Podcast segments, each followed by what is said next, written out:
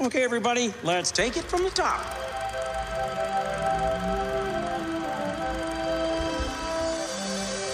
To all who come to this happy place, welcome. Hi ho everybody and welcome back to D Plus Us, the show about all things Disney, and because it is finally that time of the year, of course, as well. Happy Pride. We're back in June. It's awesome. We're here. We're chilling. We are here today to not talk about Disney things again. And of course, I can't do that. it's Disney adjacent. Let me introduce you. Mr. Mitch George is here. You you get a you get a crap intro for now. That's fine. This is my favorite movie of all time. Let's just end it here. Can I go back watch the movie again, please? That's all I want to do. Look, That's all I want. I've seen this movie probably more times than someone should have this weekend, but we'll get to that. We are, of course, talking about Spider Man Across the Spider Verse, the second uh, Miles Morales animated Spider Man movie from Sony. We cannot do this alone. This movie is too big for just the two of us. So, of course, we're bringing on guests. Ruben, welcome back to talk about more Marvel stuff. You are It's officially the guest we've had on the most on video now. Oh, Uh, sweet, perfect. It's exactly what I want to hear. Because you know you want to be very remembered for this and Ant Man. Yeah, I- I'm okay with that. I'm okay with that. I'm gonna say this is the makeup episode for sure. If I have to be the Marvel guy, you just pull me in for all things Marvel. I'm okay with that too. Yeah. Yeah, nah, the, You'd be here all the time because we've also got Secret Invasion coming. Yes. In. Yes. This is very true. not yes. to mention that we still have episodes planned for like Marvel's Avengers. I will be throwing Spectacular Spider-Man into an episode at some point, especially after watching this. Movie. Oh yeah, animated animated Spider-Man. Even if it's just the Clone Saga stuff or the the, the Spider Verse stuff they did, like let's go. Clone Saga I'll just not watch in Madame Web when that comes out.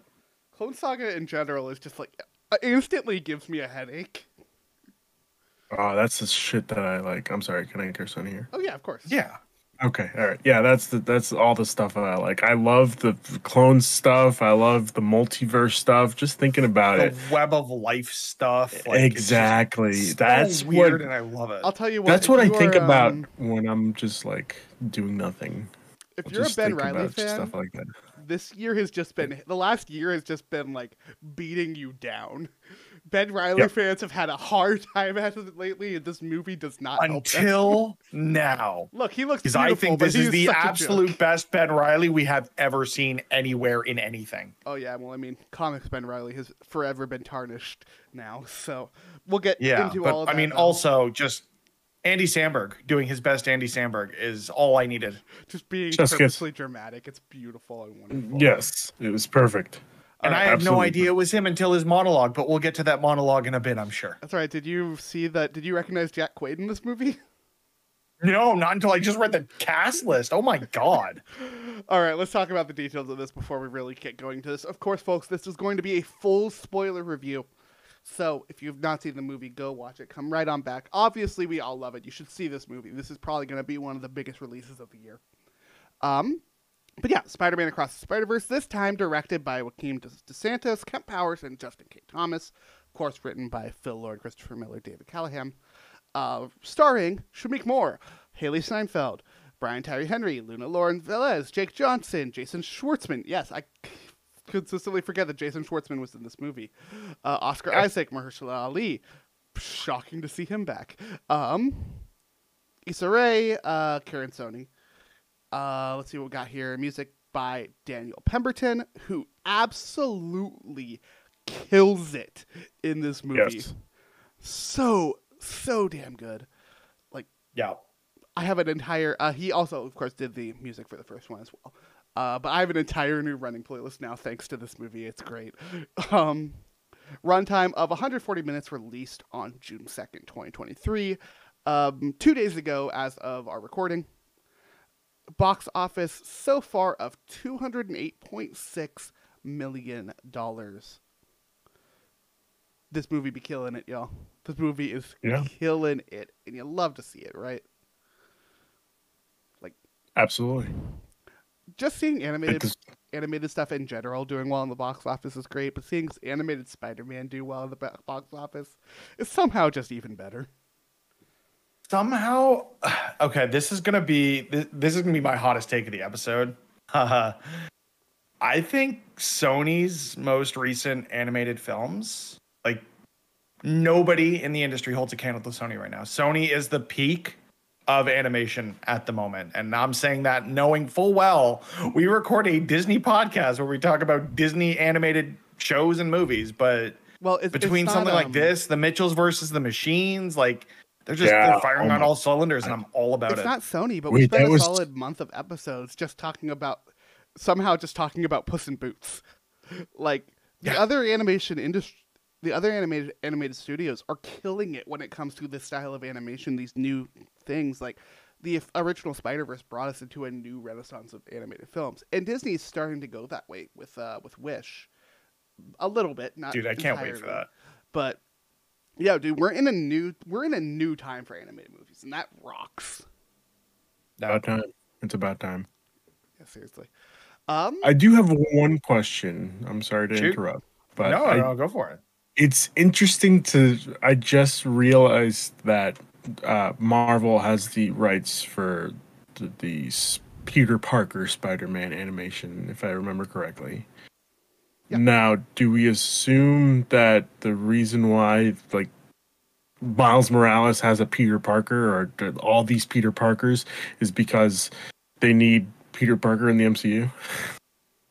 Well, I think it's the the rights are in a weird place where like Marvel and Sony have an agreement for Marvel Studios to use Peter Parker in film, Mhm. but all of the all of the TV rights belong to Marvel, which is how we're getting Marvel's gotcha, uh, gotcha, Spider-Man gotcha. fresh is it freshman year Freshman and year. sophomore year? Yeah. The And then, like, animated shows that we're getting. streaming is just streaming rules are just a f- myth. They're, they're Yeah. they are Yeah. the wild west when it comes to IP rights right now, which Okay, so this is only happening because this is a movie. pretty much yeah.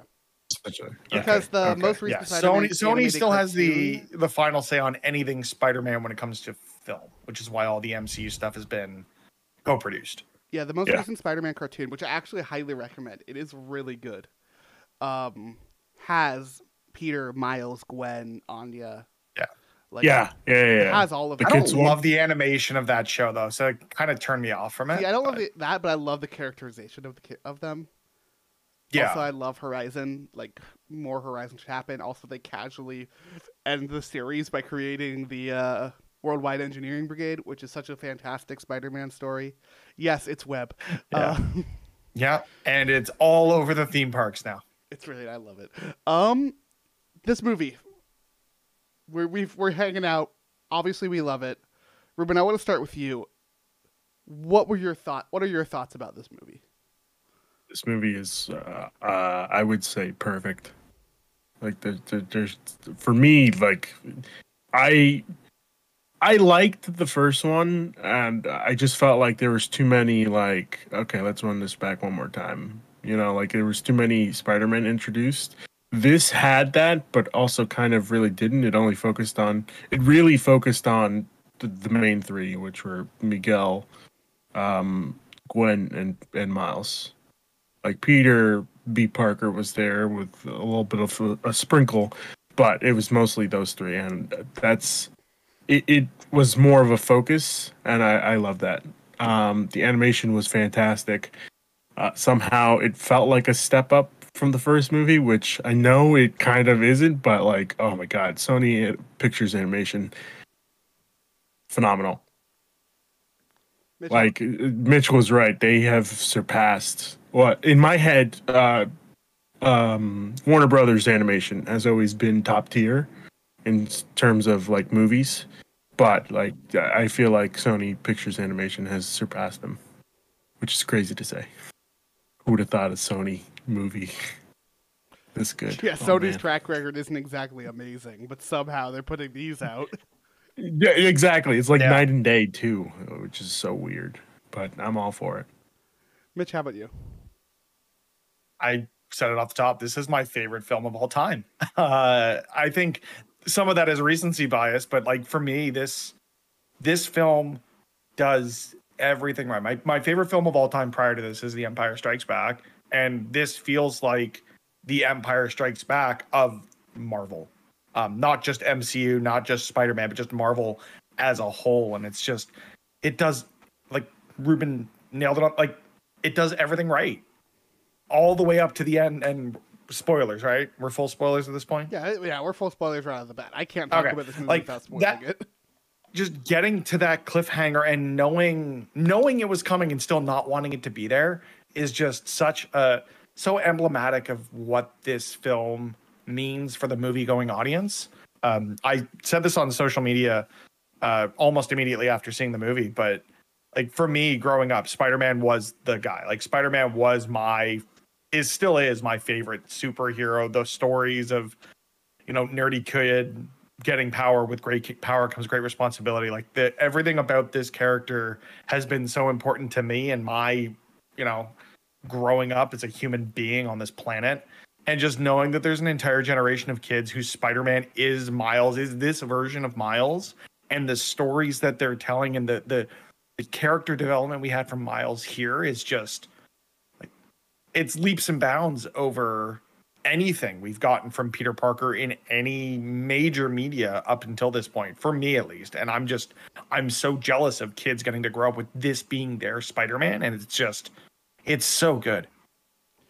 yeah, this is like this is the Spider-Man at this point. Like we've seen this kind of coming for a little bit if you follow comics like I do, where it's like, oh yeah, Miles is the interesting Spider-Man right now. Yeah. Miles Yeah. is awesome, and Miles isn't even the high point of this movie for me. Like I love Miles' story here. I love the canon events and that being the the big thing here, The, especially the catalyst for all of this. Yeah. We'll get into why I love that in a little bit because I just I have so many issues with the people who write Spider-Man sometimes. But for me, it's Gwen. Like we've talked about this so time and time again when we talk about Marvel stuff. Like my top, my three favorite characters. Like when it comes to Mar- Marvel comics media right now, I am eating. Like I love Miss Marvel, I love Kate Bishop, and I love Gwen Stacy. Like the reason I am into comics as much as I am is because I bought an Edge of Spider Verse comic back in like 2012 Yep. that has Gwen on the cover. I have it here with me. I found it. This is what this is the reason I love comic books. Right here. I love this character. I held so this hold this character in such high regard for me. So to actually see this all come together in a way that people are loving this character. Like I love to see it. I love that her plot is done well. I love that her inter- her relationship with Miles is done really well. How the Her betrayal relationship with her dad, feels. I was like her was relationship with. Captain Stacy is just like it, it has you wanting to ball your eyes out. And like Yeah. I'm I'm I'm with you there. I think like everything with Earth 65 just as a setting is it absolutely nails the vibe of the comics. The fact that the colors are changing based on the emotions in the scene, everything with Even more her than that, Peter, like this- oh the my god, it's style- heartbreaking. It's just it it's so good. that watercolor style is the style of the covers of some of those initial Spider-Gwen comic books, which is Yeah. one of the coolest art styles I've seen in a comic book cover. So actually seeing all of that here is just so damn beautiful. It is just so good. I love this stuff so much. Um, but also like this is essentially just a coming out story. When you really like look at it, like you see the bad, the worst possible way it can happen with Gwen revealing her identity to her Oh, dad, wow. and you're watching it how the, they talk to Miles like, "Don't reveal your identity, don't do it," and, and then the way it happens and then the realization as the audience and i so i went and saw this movie alone which i don't do very often and normally i've got my wife with me or friends or whatever and i'll lean over and be like oh my god like i just had this realization. Did you realize this too? And i almost wanted to just lean to the couple sitting next to me like oh my god he's not on his earth. What the fuck? Okay, at what and point did you guys like- realize? I when she mentioned his hair. Because he Oh, hadn't changed no. his hair. I was it for me. realized I realized as soon as Gwen got into the room, Yeah, for like me, right it was just when um, this. it was when Gwen took out um Ben Riley. So it's like, oh, why wouldn't Miles have had to fight him? Also, yeah. Well, I enough. figured. Uh, yeah, i figured okay. miles got there before they did Yeah, so he was still looking for him I might have That's been a little focused on uh, Miguel, Ben, and Jess at that point, but Fair enough. Yeah. That's another awesome I- thing about this movie. I love that how it's just not focused on Peters. Like all of the main spiders in this aren't. Aren't named Peter. It's Miguel, Jess, Ben, Miles, Yeah. Gwen, Pavitr. Like it's just so good. Hobie. I, I think it it works in like it works for this movie because we're trying to like we all know the whole Peter story. We don't need to know. They make the joke where uh, right before they all crash into Peter in the therapist's office, where he's like, "And then your uncle died." Yeah, yeah, we get it. Like we, We don't it, need yeah. to see more Peter. We we need but then to see. but then we but then the we rest. do and i think the way that they used the the canon events to be like oh yeah this is where we're going to pull in all the archival footage of these movies we've been making for the last 20 years to get all this payoff and it's just like oh I love it, just but also see they Andrew- do, they do the live action Spidey so dirty in this movie, and I love it. It's like, oh, we're gonna make fun of the Marvel one, and we're gonna show the other two's worst possible moments. oh my god, seeing Tobey ugly cry in this movie. Do we like? Andrew gets it double. You have to watch them both mourn Captain Stacy and also Uncle Ben. Yep. Yep. Well, I, I think too, like the the idea of them being like, oh yeah, these canon moments, and this is the character, like this is the version of Spidey who's had to endure the most because of Captain Stacy and Uncle Ben, and it being Andrew Garfield Spider Man. It's like he gets that moment of like, this is why that character is so effed up in No Way Home, right? Like he's been through so much. It's so good. Yeah. But can we talk about the other live action cameo for a second? Because I feel like we can't not talk about it. I mean, yeah, we got we got an M- we got multiple MCU references in this movie, so let's talk about it. I don't think he. I, so He's I don't think that was the MCU. MC. I I know, but I don't think that was the same Aaron Davis. I mean, Oh, I'm it's kind of gotta be. Because if you use the actor I- from the MCU, you're going to make the assumptions that it is MCU. Yeah, but I mean, it could be from an adjacent universe that is still the same actor, but not the Because if they wanted to make a like, a version Glover of him that is still the Prowler. But let's talk about it. Oh yeah, I mean, it's a fun it's a fun cameo. I'm not really thinking much more of it, other than that. Well, for for me, it's the fact that like Donald Glover was the inspiration for Miles as a character in the comics, right? Like he was the he was the blueprint that they used to to make Miles a character in the comics, and then there was that whole internet thing of trying to get him cast as the MCU Spider-Man Yep. as Miles rather than using Peter in the MCU, and like I'm kind of it's just a great little do a reference of like him actually just being a Spider-Man. But I mean, they But I like did, they did with it. in Into the Spider Verse. They did, sort of.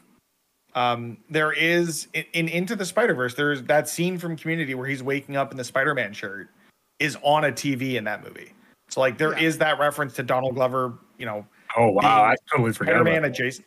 I know it's just like all these little things. Like I had to go and watch Into the Spider Verse again after seeing this because the number of Easter eggs for this movie that were already there and none of us saw it. It just it blows my mind. I cannot wait to go through this movie with a fine tooth comb. Yep. Like not My even TikTok just- feed is all this movie now, and I friggin' love I'm it. here for it. Not even just like the the actual like Spider Society and going through them because I saw half a dozen characters. I was like, oh my god, you're actually showing them. Like, what the heck? I need to know more about that Canadian Spider-Man in the parka with the hockey stick. Like that isn't was that isn't a character we know in the comics, and I just I need that to be a person because Dude, I was loving that because I'm like, man, you just hit the stereotype perfectly. Thank you. the only way they could have stretched that further was that would be to have had that character been riding a polar bear that was also masked as a spider person, oh, you mean like web slinger? just like, just like that web was one of the Slinger, ones that I was shocked to see. Like web slinger's a weird spider, and it, again, another one of those first. We ones see him that came- twice, don't we? Yeah, it was- Yeah, yeah, because Yeah. he comes back and he's riding web slinger, right? Yeah. yeah, They, they have the, the duel and whatnot. But yeah, Web Slinger's one of those original comics, or one of those original Edge of Spider Verse spiders. And then we also got Sun Spider, which is the disabled spider, who is from the most recent Spider Verse. It was just like seeing those little things like that. It's like, oh my god, because like when you think about it, though this movie was being worked on in tandem with that most recent Spider Verse. Like Yeah. that came out at the beginning of this year. That is a very recent comic. So having those characters together was so awesome. I mean, not even that. Like when we see the when we see all the villains that have broken through and been these anomalies that they've been trying to put back, One of them looks eerily like the Kraven the Hunter we're getting in Marvel Spider-Man 2 from Insomniac Games. And then of course there's also So, like, Fury.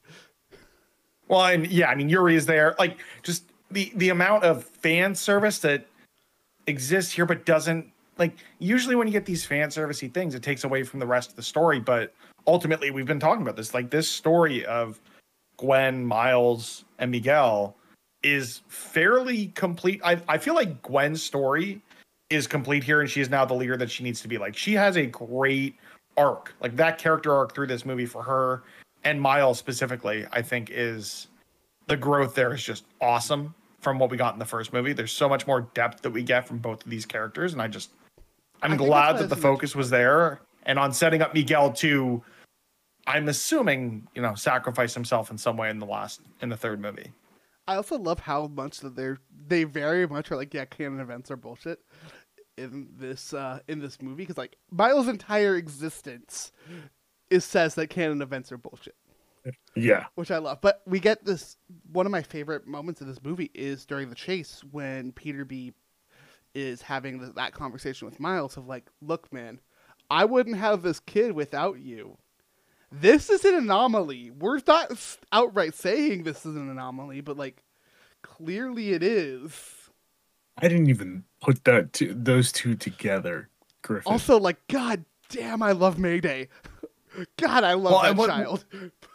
What's crazy too with the the whole anomaly thing around Miles, like, yeah, you've been an anomaly since the beginning. In Into the Spider Verse, those spider glitches. So, like, we know that spider isn't from his universe, but I never pieced that together until I saw this movie, which just blows my mind. Why would you piece it together?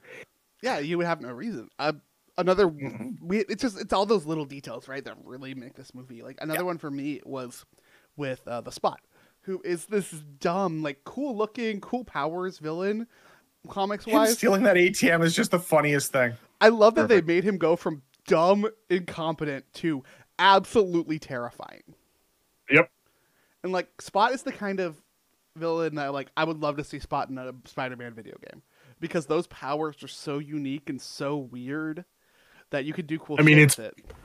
But like, it's possible, right? Because especially with Insomniac, with the Rift Apart technology that they, Yeah, um, I say technology, but like the Rift Apart stuff that they did with The Ratchet and Clank. power of the SSD, man. but man. like Spot's from Brand New Day, and Spot doesn't talk at all in it. Like Spot does not have any dialogue when he first appears in the comics. So like actually making getting to have this blank slate to make this character who also just looks really cool in this. I love how you kept the uh, how they kept the the drawing lines for him, him and uh, especially Miguel once well. he gets the collider energy and it's like he's breaking apart inside of himself and it's just oh man it's so good But again, one of Can we those talk little about- things with it, like you see the two, you see the two, you see two different versions of Spot before the Collider in this film. Of you see it in his version, and then you see an actual picture of him. And it's the funniest thing to me that he looks significantly better looking in his version than the actual picture. Well, yeah, of course. It's just it's little it's little details that really make this stuff amazing. I did want to just bring up the probably the greatest five seconds of this movie, which is the Lego universe. dude i was just gonna say the same thing Dude, animated by a Oh 14-year-old.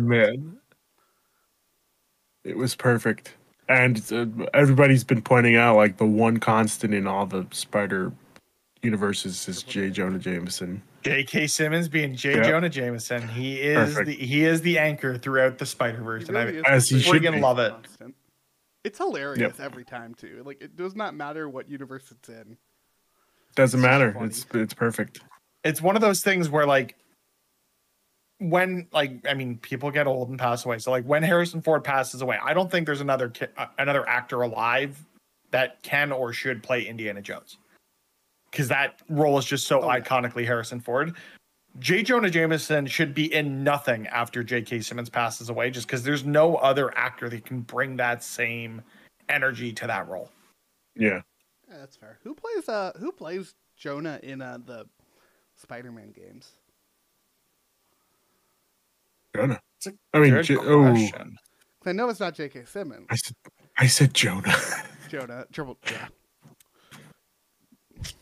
But I mean, I would love to Um, see that. I'm- Obviously, we'll see a thousand different versions of Triple J by the time we're all dead and gone. But having Yeah. him, constantly having him here is good, and like actually getting to see him in a Spider-Man movie is always wonderful because this movie does not need Jonah to appear in any way, shape, or form.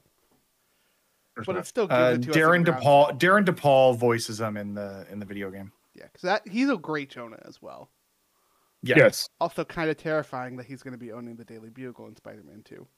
But read the Spider-Man. That's that that's a problem for when we do a spoiler cast of that video game. Oh yeah, must be nice. Um, If we do it. No, I want to talk about Gwen some more because obviously, like that's where my focus is on this. I'm wearing a Spider Gwen shirt. I have my Gwen comic. I got my Gwen figurine behind me. Like I love this damn character. We know. It was. That was kind of the, the full circle, like like story arc in this because we have it. Miles obviously ends his story halfway through. Presumably, part two is going to end Miles' story and probably tell another Spider story. If I had to guess, it would probably be Miguel, or it could be more Gwen Miles. I'd be happy with whatever they give us next year. But yeah, the, it was everything with her dad. Like the moment That that, was- got me initially was him being like, "Are you too punk rock to give your dad a hug?" And she just and beelines it. immediately, yep. It's like, oh my god, so sweet.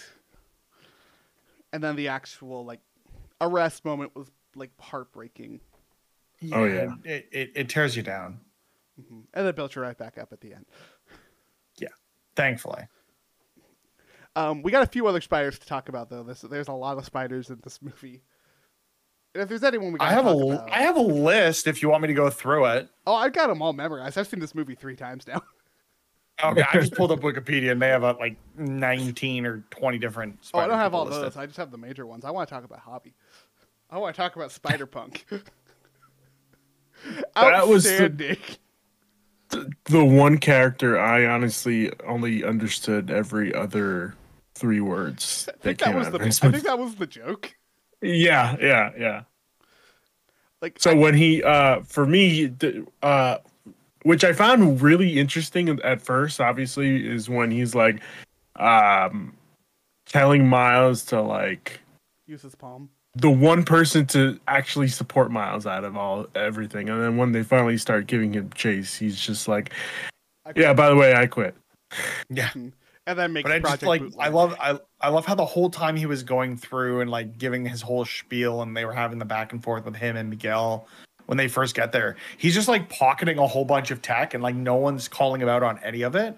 And it's Yeah. just so he could build that watch at the end. So like he's not just this anarchist, anti-establishment, punk rock spider guy.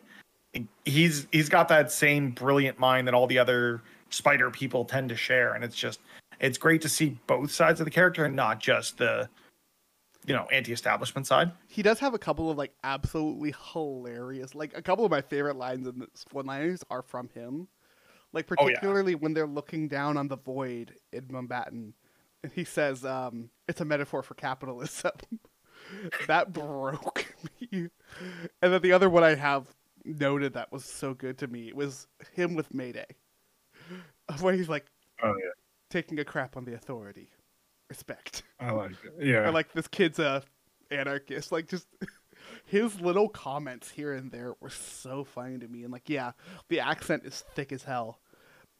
I'm concerned that I'm able to understand what he was saying. I think I have talked to British people too much to understand exactly what he's saying at every Or, moment. or you just watch too much British television. Um, yeah, I I, mean, but think I think for me, yeah, the stand the, the the standouts here just in turn. It was interesting too coming to this movie.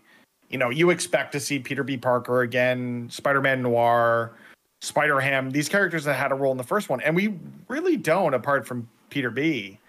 Um, we get like the the cameos throughout, or just at the end there.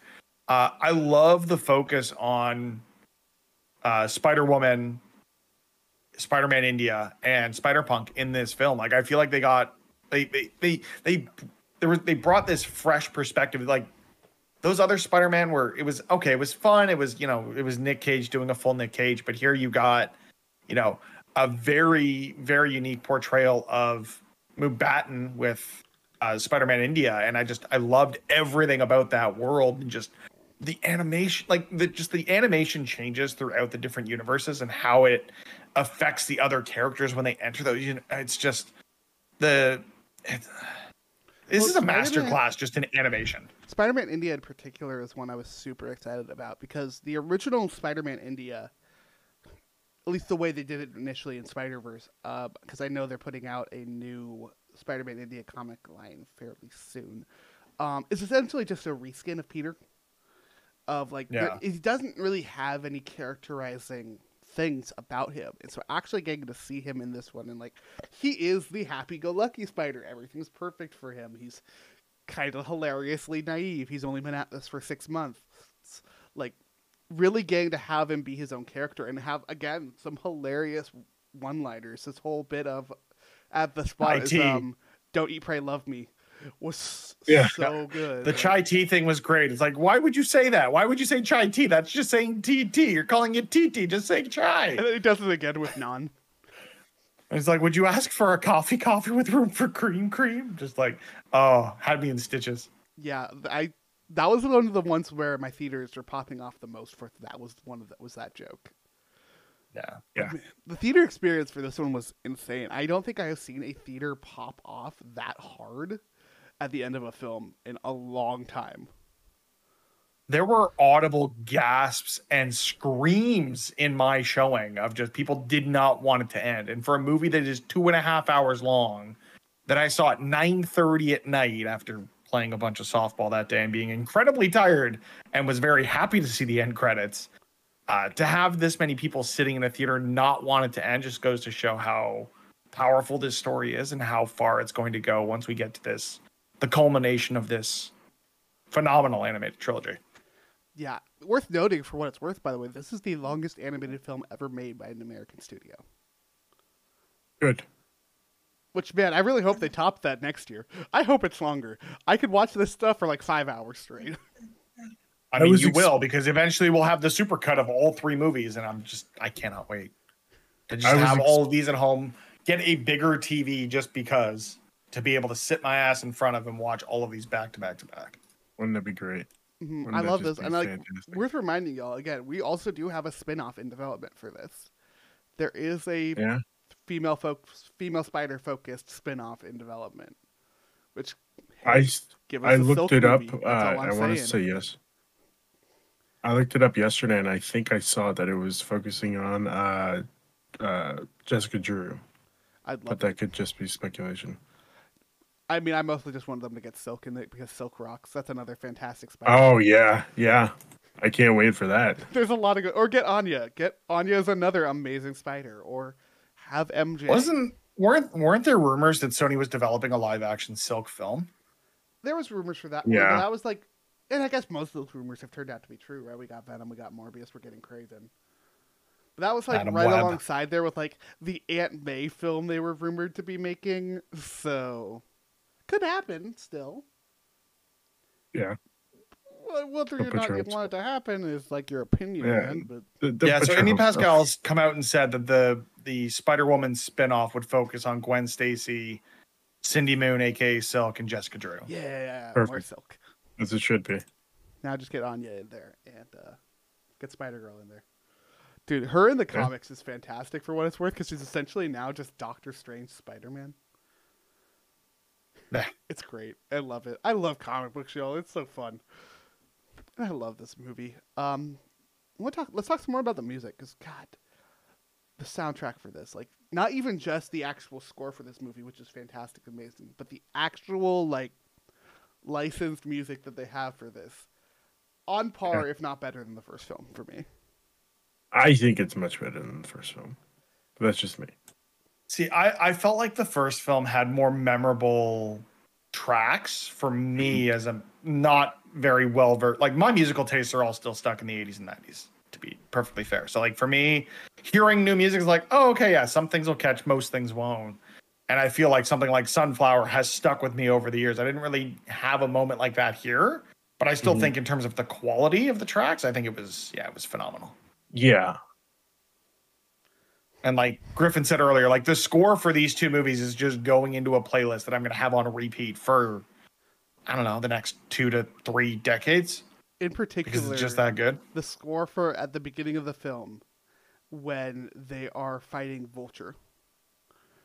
Like that. Dude, that Renaissance vulture, the animation there, like the paper craft was so cool. Dude, I loved it every time. Like he would like wind up for an attack, and it would show like the calculations and the cursive writing, and then it would attack. It's just the things you can do with animation are so cool. Yes.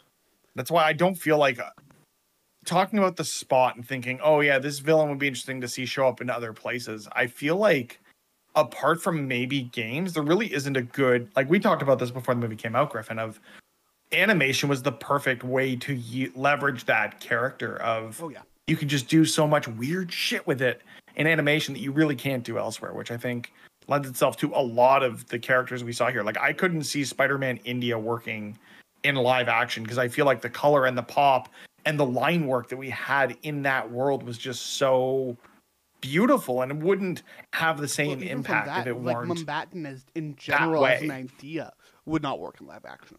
And that's one of my favorite Yeah. things about animated superhero stuff is animated superhero stuff can really be real to the bombastic side of these characters.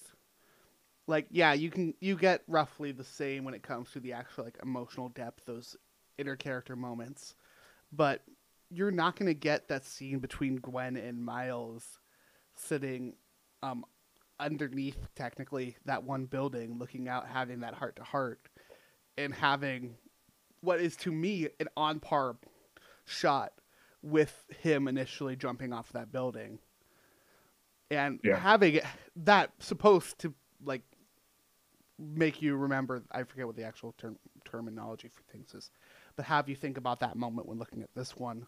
You don't get that in live action. You never will get that in live action. So animation has this such super unique power that you just can't have there. And you kind of have to remember though it also like in certain points of this like oh my god, they're making all of this. These backgrounds are all hand handmade. This is really cool. the amount of different animation styles in this is just wild. Yeah, I, I think I read somewhere that something like a thousand people ended up working on this movie by the end of it. And it shows just with the amount of unique perspective brought to these different locales, characters, worlds. It's just, it, I can't believe something like this got made, let alone is this fucking good. Like it, it shouldn't work, but it does. And it's amazing. Yeah, I'm like, y'all know if you listen to this show, I watch a lot of movies. Like, I pride myself in seeing almost everything that comes out in theaters in a year. So I- wait, we're going to go see Transformers next weekend and talk about that? we're not going to talk about it, but we can go see it. I just meant in, in general. We'll just Oh, in general, yeah, of we course would we're do a gonna talk about podcast it. about it. Yeah, yeah. Yeah, I mean, hey, if y'all want a Transformers episode, let us know. but, but yeah, no, I try to see everything in theaters because that's what I love to do. This skyrocketed to first. This skyrocketed to my favorite thing of the year. And I can't see a single thing coming out this year being better for me than this. Like it just it hits every point it needs to, even though it is a part one. Like I feel like making this a part one and the ending it the way they did was super risky.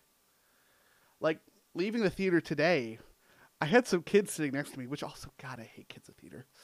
Um, I don't hate small children. This is why hate- I go to the 19 specific- plus theater. It is great. I specifically hate these kids from like the range of like 12 to 15 that are just absolute douchebags.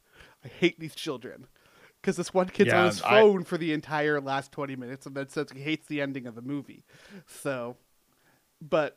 Yeah, I really, like, I really didn't want to see this in a general admission theater, but I ended up doing it because I ended up like knowing we were recording this today. I'm like, all right, when is the literal next showing to right now? I'm like, all right, I got 20 minutes to make it to the movies. Let's go. seriously, that was me. Um, that but I think today. I think like- I still want to see this at least twice more. I want to see it once in a 19 plus theater where I can just kind of lean back, know that I'm surrounded by a bunch of adults that are going to appreciate the movie for what it is, and then I have to see this in IMAX because I Yeah. feel like you do. this just needs to be seen on the biggest screen imaginable with the best sound. That's how I saw it Thursday. I- and it, it is unbelievable. I saw it in Dolby and it was uh, like just fantastic. I want I think see this in uh, I've so also bad. heard that. Say it again. I want to see this in Dolby so bad. Yeah, I I didn't see it also heard. I also heard that Dolby ha- might have the better uh, sound mixing. Yeah, the Yeah, I heard, I heard there were issues with the IMAX sound mixing. two Yeah. out of three of my films were be- were fine. IMAX was great. IMAX was actually really good. Um, the Okay. second time I saw it in That's good to know. theaters was I started to have the problems everyone else was. I was like, oh man, I can barely hear the dialogue in this. And then the one today was like, oh no, that's fine. I can hear everything. Okay.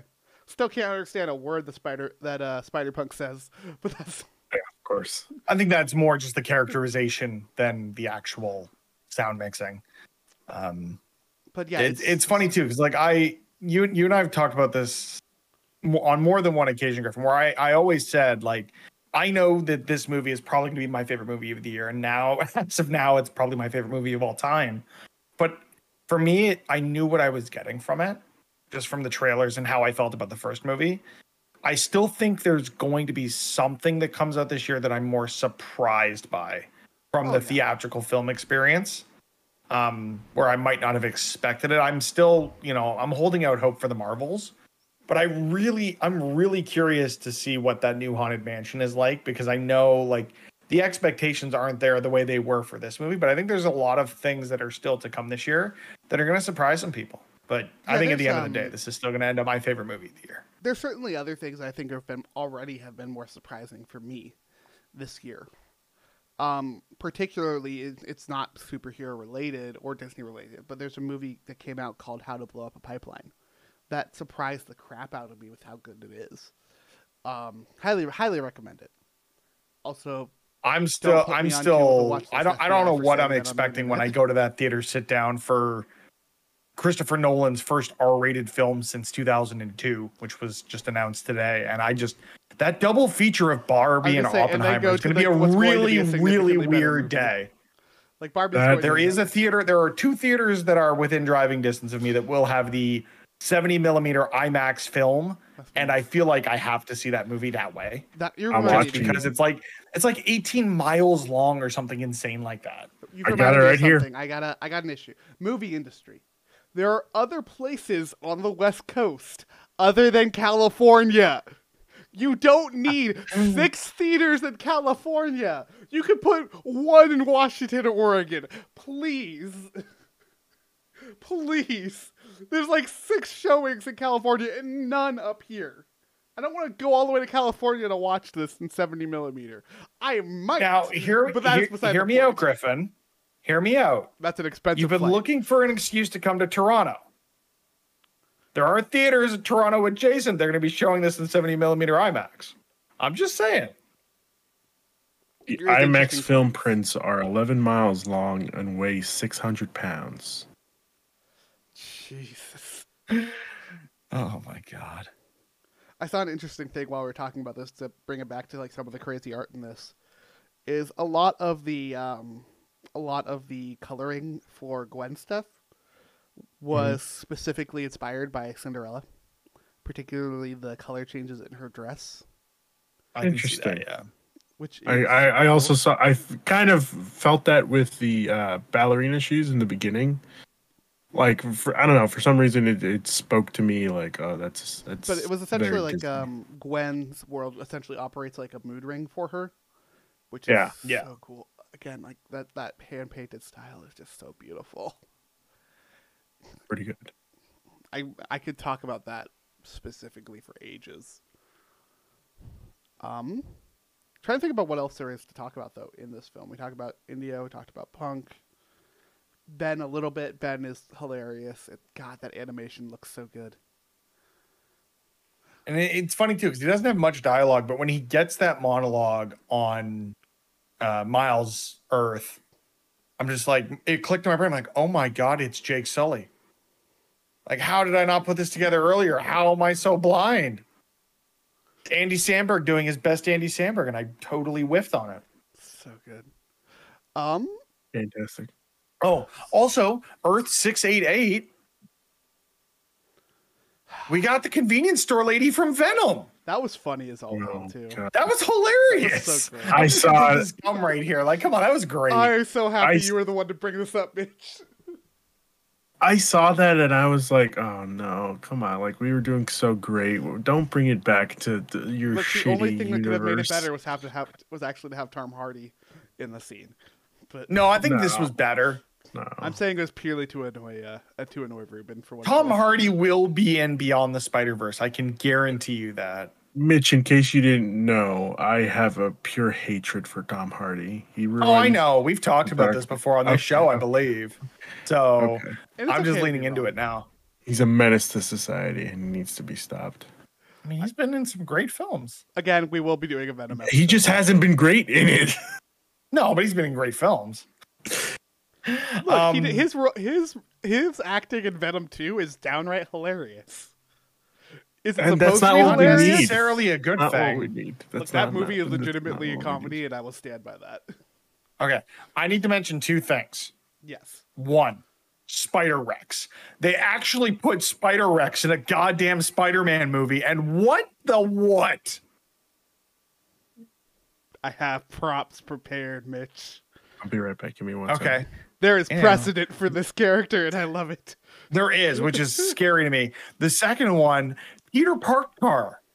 We got the Spider Mobile in this movie, which you also had a goddamn prop for.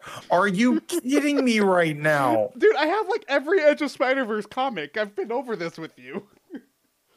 Come on, you want to go three for three? I can't go three for three. We've shown all the comics I have next to me at this moment. Well, the the third one is the one we will probably. I mean, we we've mentioned, but Sunfire? no, spectacular. Oh, spectacular. We got I'll for that. four foot nothing spectacular Spider-Man with dialogue in this movie, and the fact that they brought back.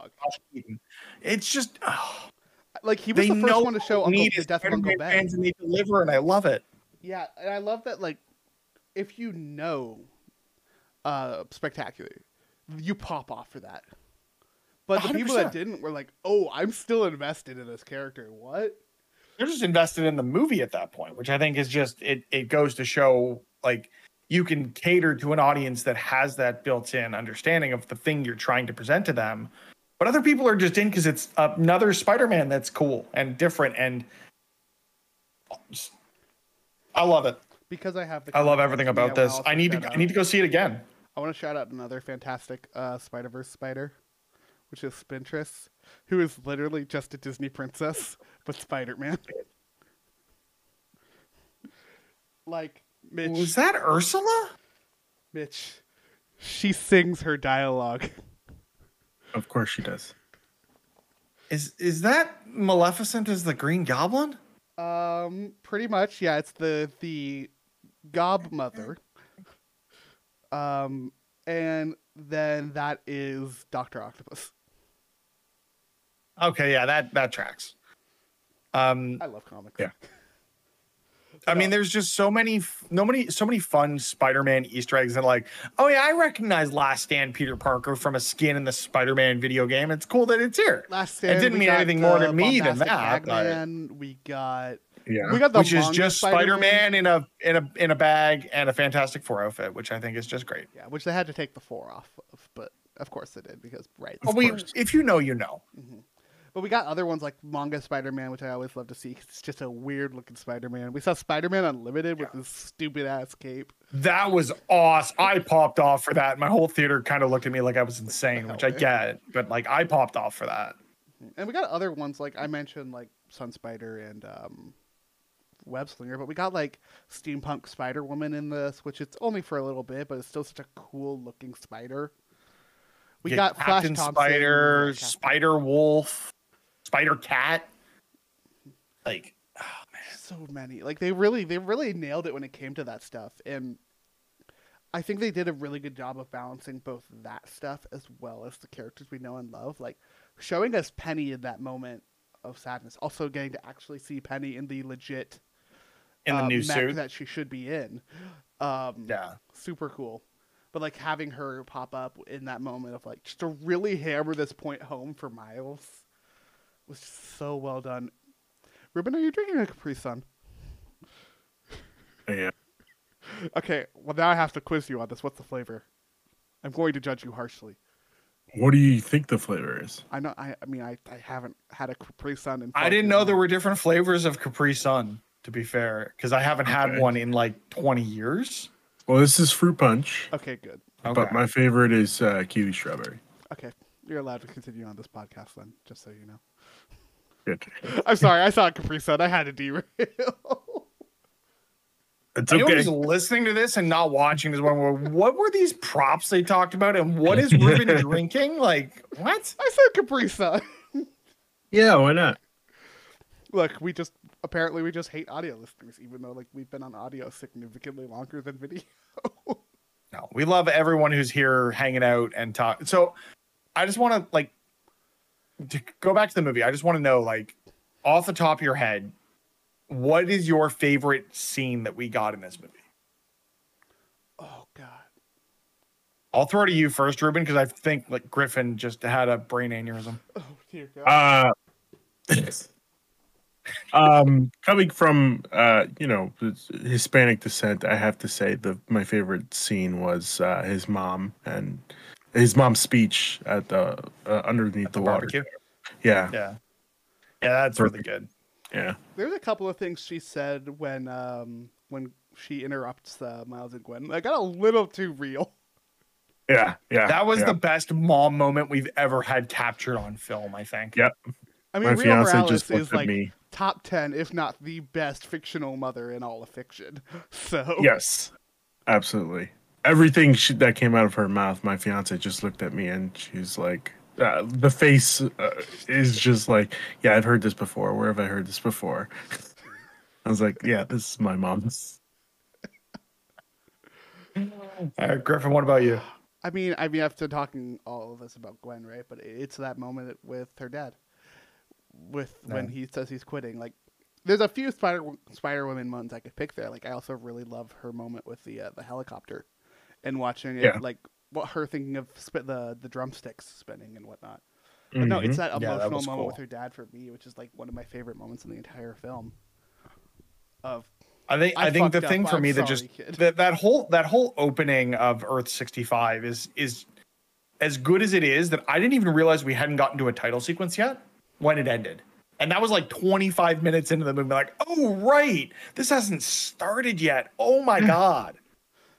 yeah, it's just everything about that world is so good. I would love a movie that literally is just that world. I I know we're never gonna get that. I, this is this this franchise is about significantly more than just Gwen, but to actually get the But character for you that is that is your franchise and we mm-hmm. get it.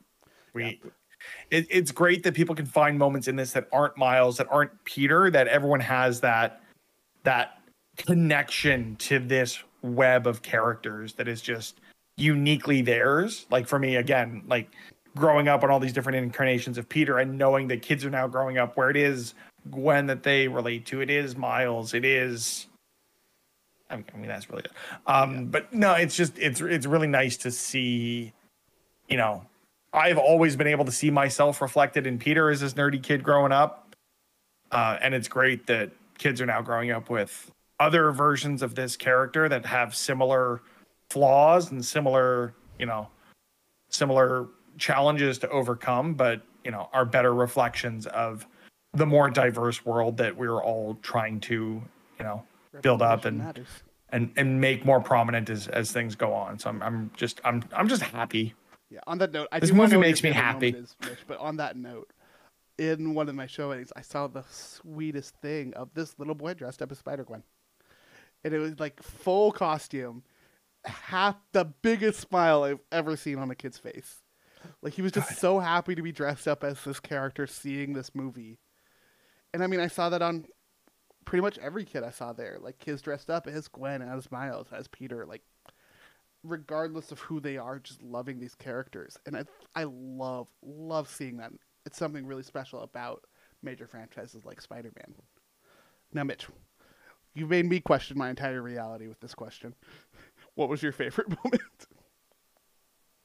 For me, it's the the conversation between Miguel and Miles on the train of him real like you think I don't have a plan. I had a plan. I've got I've had a plan this whole time and just knowing like he's becoming like his own like the best version of himself and not just, you know, this scared kid who's having to take on this responsibility. Like he he he, he has a, a purpose, he has a, a driving force, and he wants to, you know, break away from these conventions. He doesn't want to lose his dad, and like all of that coming together in that moment of him being like, "No, I, I got this," and he just like that. It's that for me that train scene is the jump away moment from the first movie of like that is when Miles becomes the character he needs to be to see out the rest of the the story, which of course we're not getting the rest of the story until the next movie, which is sad, but also at least for those of us who knew this was a part one of two, it wasn't entirely on. I, like we're building towards this climax. I'm like, oh, okay, yeah, here's the Empire moment of it's going to end. It's the Halo Two moment of people are going to be mad, and then the next one's going to come out, blow all of those people's socks off, and don't forget that there was a cliffhanger. You could say it's the Um, but yeah, for me, for me, it's that that train scene and just the the back and forth, the the quippy quippiness of it. The dialogue is just so good between Shameik Moore and. uh Oh, why is my brain farting right now? Come on, you got it. He's a major Oscar actor. Isaac. There you go. I got it. I got it. I got it. I got it. I got it. Okay, we've brought up two interesting things that I would like to talk about here. Uh, first off is um, Miles' parents. The di- the acting between them and the dialogue between them is some of the funniest uh, stuff in this entire movie. Like Yeah. them being pissed at That scene with and- them and Gwen is probably my favorite. That like the parent moments at the water tower are one thing. That whole scene is just oh my god. It's it's at equal times hilarious and heartbreaking. but like I love the bits of like them in the actual conference and like them getting mad at him for having the the B in Spanish and them him talking about like what he wants to do and his dad backing him up of like yep yep I have no idea what he's talking about anymore Yeah. like or like he literally says like yeah sounds like a real cool fake job like no it's a real job he knows that he's just gonna give his kid shit Uh, yeah, he's got to agree with his mother because if not, he's the one that's going to get in trouble. But the the best one Five I months, saw was right? when he was like, "Yeah, t- I studied for nine months." It was like being pregnant. It's like, no, it's not. It's like, yep, okay, understood. I will stop. like, just you could feel the relationship between these two characters, and it was done in such a like fun way that we really didn't get to see much of in the first one. I feel like the first one really focused in on focused in on Miles' relationship with his dad. So getting Yeah. to see this much more of Rio, and like Rio is the one who runs this family just perfect. And then having the little quirks like they hate it when Miles's friends call them by their first names. Yep. Which felt too real. Yep. I, I also love the idea of subverting expectations. Like that is Miles' whole driving thing of like these expectations are being set for him and he's not about it and is going to find ways around it. Granted, will that destroy the multiverse? I don't know. Um, but but at this point, I'm just more invested in seeing what he's able to change because he's been an agent for change since he got bit, right? Like everything has been a variance from that point forward, and it's just it'll be interesting to see how they subvert our expectations. Like you expect his dad to die. Will he die? I don't know. Because at this point, they're doing what they can with this story of changing the narrative, of rewriting the narrative. And it'll be interesting to see how the events of this next movie unfold with that being the driving force of this character. yeah, I mark my words. Like we're gonna get to the second movie, right? The events that are gonna happen. We're not gonna. He's not gonna die. Miguel is gonna be there. See that he doesn't die, and see that everything is totally fine. And it's gonna make him question everything. Or it's just going to have him sacrifice himself for the greater good of the Spider Verse, and he'll call it the Spider Verse, and they'll have a wink wink moment where he then goes and sacrifices himself for the greater good of whatever he has to do. Some spider has to die. no, I think we got we've got really cool things, but we've been. T- I, I'm proud of us, Mitch. I'm very proud of us. We've talked for almost an hour here, and not once have we talked about like the actual ending of this movie. We have done well. We The didn't just jump straight to the end like we always do. But I Miles mean, coming face kind of did. I the first when We I haven't asked done about major for real. spoilers, First the thing he thing said. was to be continued. I Yeah, mean, no, I'm yeah. talking about Miles meeting meeting himself face to face. Okay. and like meeting the prowler in that world in this like there it was no spider-man here seeing everything just fucked up Which it sounded like it was a different uh, voice actor. It was. Uh, Okay. It wasn't Shameik Moore. It was. Uh, I had it up and then I lost it. Uh. Why can't I find it very Looking through things casually, quietly. Uh. Yeah, I don't know. Uh, yeah, it was uh, Jer- uh, Jharrel Jerome, uh, who previously had roles in Moonlight and When They See Us. Yeah, Miles G. Morales, for what it's worth, is that character. Which I find it funny. I like how we have Peter B. Peter B. Parker and Miles G. Morales. But yeah, that It's moment with like, like we all knew who it was when he comes down. Like we all knew it was Miles. But Yep. even still, seeing like the the mask come off and seeing Miles's face was still. I didn't a expect him. Moment. You I didn't expect I- to see I- him. So I expected him when we see the Prowler knock Miles out, and it's not Aaron. Yeah. At that point, I fully expected it to be Miles. But there's actually, again, my TikTok feed being overrun with all the spoilers of this movie. When he has that flashback moment when the spot is showing him his future and the past, when the spider is taken out of Earth 42's universe, it was about to fall on that Miles's hand. So like Miles in that Oh. universe was meant to Um, be Spider-Man. It's just it didn't happen because the spider ended up in another universe. That is pretty. Cool. Interesting. Yeah, I really, I really. And I do that. I do feel like this version of Miles will be redeemed before the end of that movie because he was meant to be a hero in the on this earth. So like he will still end up being this Earth's Spider-Man, but it'll just be without powers and It'll just be his prowler with great responsibility. Right. He'll lose his uncle. Because Yeah. he. Or he'll already- lose someone that is I mean he's already lost his dad, right? He's already lost his On this captain. earth? Now he needs to Yep. lose his uncle. So, Yeah. if we want to go f- run by the rules of canon, which again I think are stupid. I see. I feel like by the end of this movie the rules of canon are getting blown out the window. I mean, the, yeah, obviously, like again, Miles's whole existence says that canon laws are dumb. Well, that's the argument I've been having with people who didn't like this movie. Are like, well, why didn't his universe immediately fall apart? And my answer to that was the spot's existence in his universe is the event that is going to cause that that universe to fall apart, right? Mhm. So it just it's to fall apart. It hasn't happened yet, and he's to try to stop it. Yeah, God, the spot looks so cool at the end, like that black, like seeing him when it, like it fills the screen of like this black ooze essentially coming off of him. Yeah. So dope.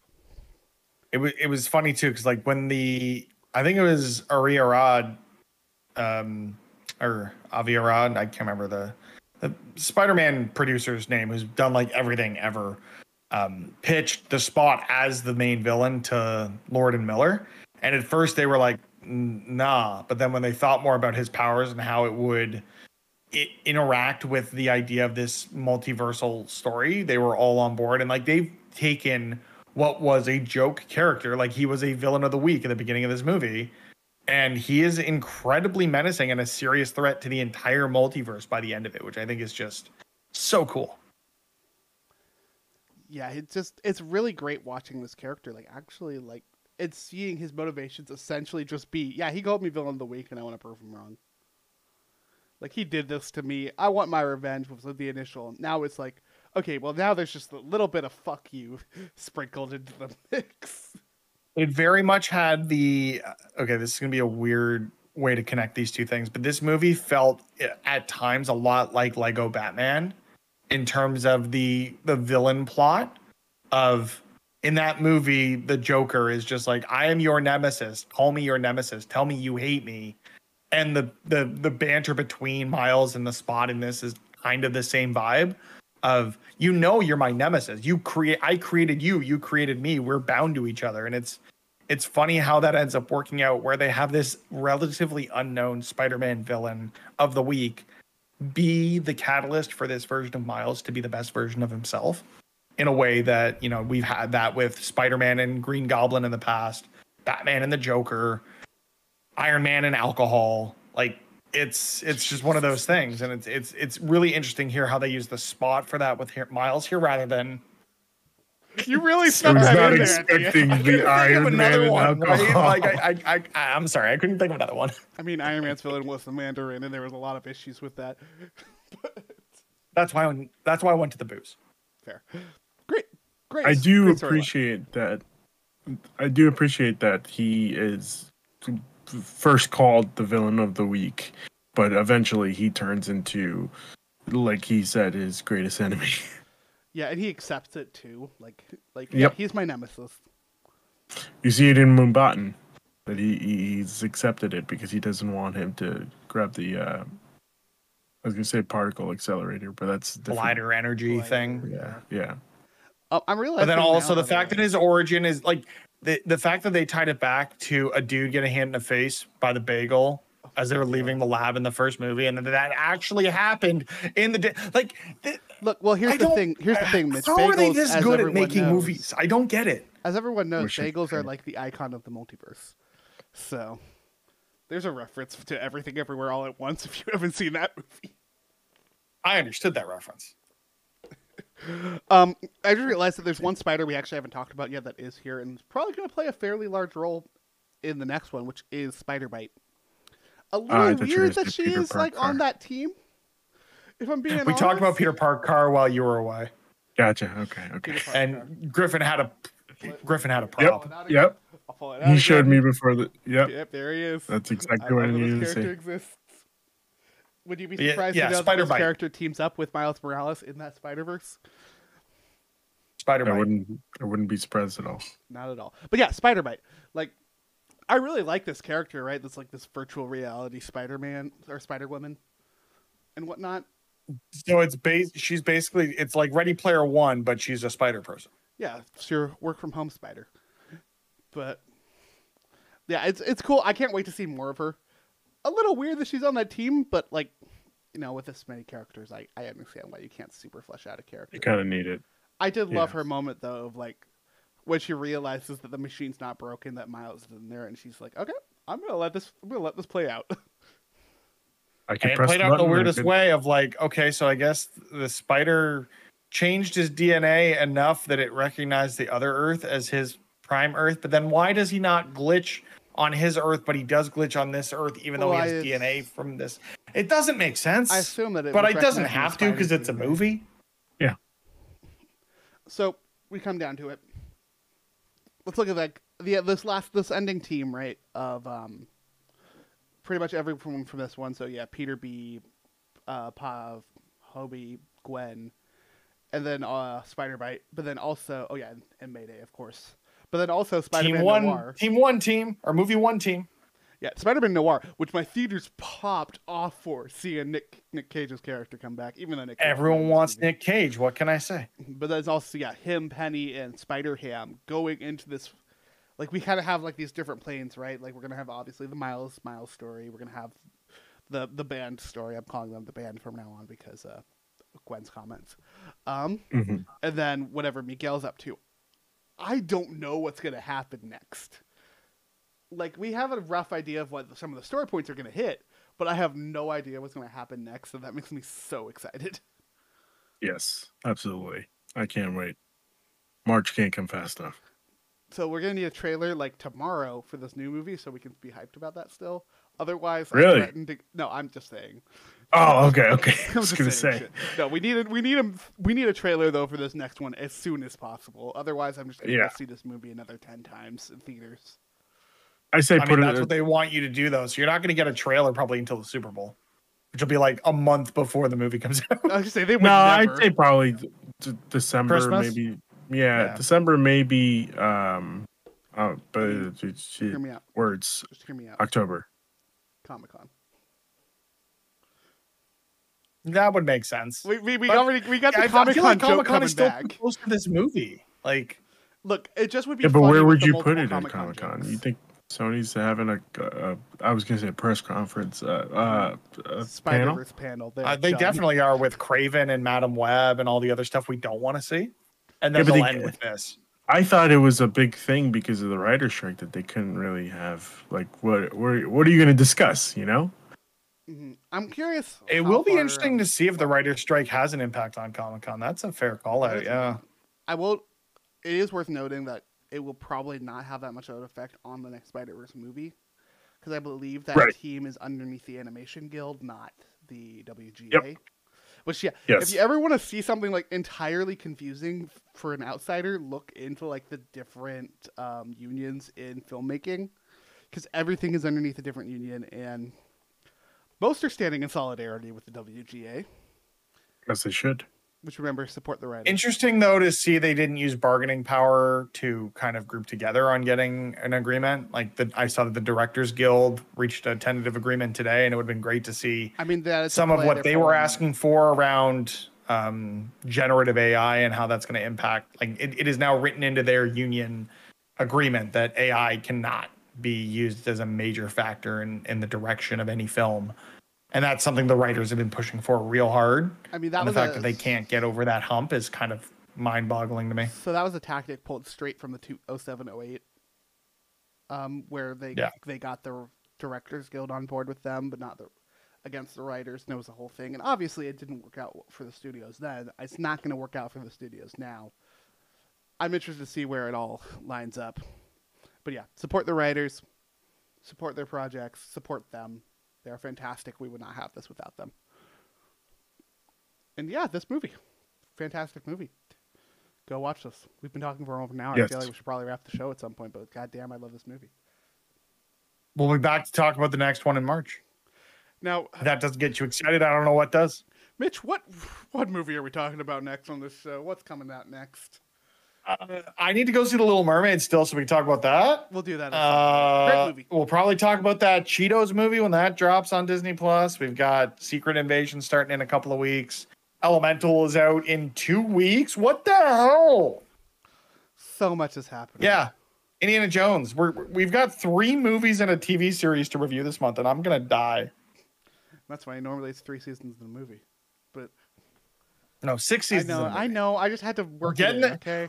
Um, We're getting the movie, God damn it, and I'm so happy. we are. We Me getting. too. We're getting so much happening. So keep up with us. Well, those. okay, I say we're getting the movie, but the like going back to the writer's strike, we saw what that did in 07, 08 of how things got kind of swept under the rug or You're quietly canceled. And I movie, think we're going to see a lot of that happening now too, which is I'm sorry to tell you this, but we're not getting this movie. But we are going to get Blue Beetle, which I know has nothing to do with this show, but I'm just really excited for Blue Beetle. I mean, fair. It looks really fun. Um, all of this randomness set aside, Ruben. If people want to keep up with you, where can people find you? Uh, you can find me on YouTube at the Penultimate Conquest. Uh, we are also going to be doing our review tomorrow for Across the Spider Verse, so we'll see how that goes. Go watch that now 'cause Um, that's definitely going live before ours. oh, well, there you go. Go watch it. It's already up on YouTube. Um, yeah, we're, we'll be also covering. I know this isn't a video games podcast, but we'll be doing covering uh, Key Three. So take a look. Yeah. Go check it out. That's- I promise we won't be doing. Is that this week? Yes, it's, it's starting God this damn week. Wholesome it. Games Direct starts on Saturday. I'm excited. Yes, but we are not Griffin. We are not watching the PC Game Showcase. I can guarantee you that. Wow, what losers! You don't want to. You don't want to play. Uh, well, what game did we play when that was happening? I thought it was uh, uh, the dodgeball game. Yeah, I just can't remember the name of it.